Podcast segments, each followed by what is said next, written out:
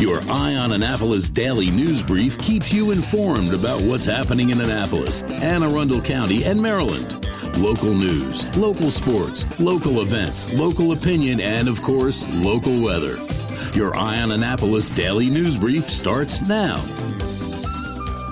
Well, good morning. It's Tuesday, September 12th, 2023. This is John Frenaye, and this is your Eye on Annapolis Daily News Brief presented by Annapolis Subaru and the SPCA of Anne Arundel County. Man, I don't know about you, but yesterday was a Monday and a half for me. I can so relate to Bob Geldof and the Boomtown Rats. Well, we do have some news, so shall we?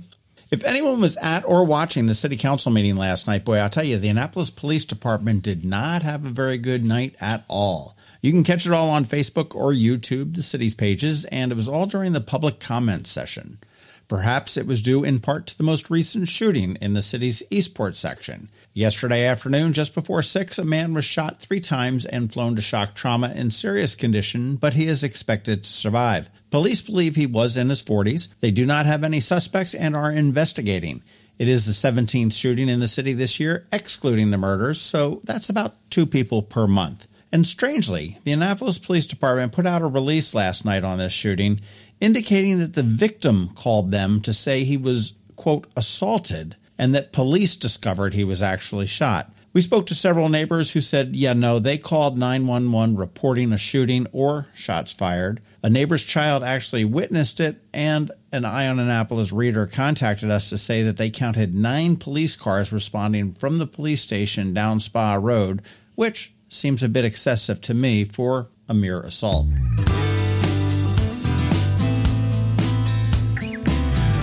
Much better news, Chris's charcoal pit is open again. Two years and a few days ago, they were put out of business by a tornado that tore through West Street, and now they are open again at the former Kmart shopping center over there in Edgewater. I think it's where the old Chinese restaurant used to be. Right now, it is takeout only. They are working on getting their staff all trained and up to par, but stay tuned for a grand reopening. And I feel very confident that I speak for everyone when I say, welcome back.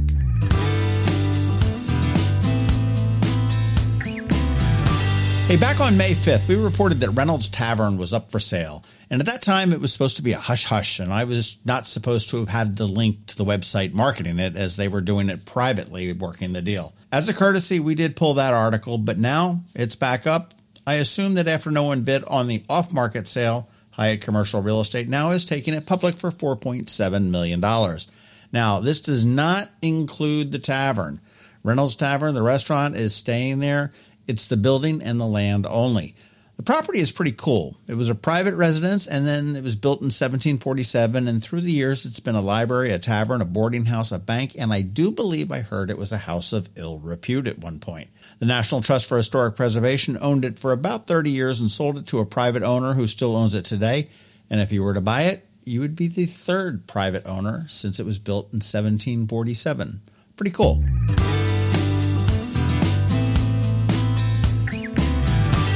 The Annapolis Rotaract is throwing a party on Thursday at the Maritime Museum. Rock the Dock is their annual gala bash, and this year it's going to benefit the complete player. Tickets are available on Eventbrite. You just want to search for Rock the Dock and know that the tickets are all inclusive beer, wine, crushes, and all you can eat barbecue and live music by Loose Ties. And of course, because it is a fundraiser, there is the requisite raffles and silent auction for a great cause.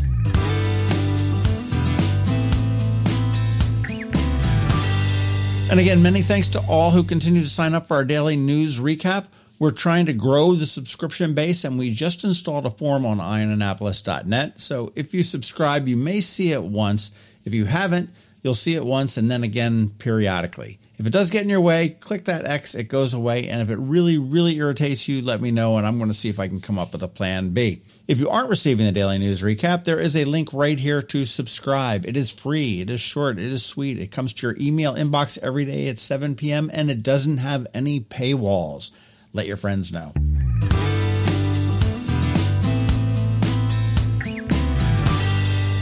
Today, for Ticket Tuesday, it is a special one. Rams Head has hooked me, and hence you, up with tickets to many of the shows at Annapolis Songwriters Festival, which is coming into town later this week. If you would like to see maybe Michelle Branch on Thursday, or James McMurtry, or the Chattahoochees on Friday. Now, McMurtry's a 1 p.m. show, the Chattahoochees are a 10 p.m. show. Marty Stuart on Saturday, or maybe you're kind of a Patty Griffin or LeAnn Rimes person on Sunday. You know the drill. Just get in touch with me and let me know which shows you would like to see. I might select you. And for this one, I think the earlier the better. These ones will go very fast. And as always, Rams Head rocks for both us and for you. Be sure to check out all of their shows at ramsheadonstage.com. If you need more information on the Annapolis Songwriters Festival, you can listen to the bonus pod we dropped a few days ago, or just go to AnnapolisSongwritersFestival.com.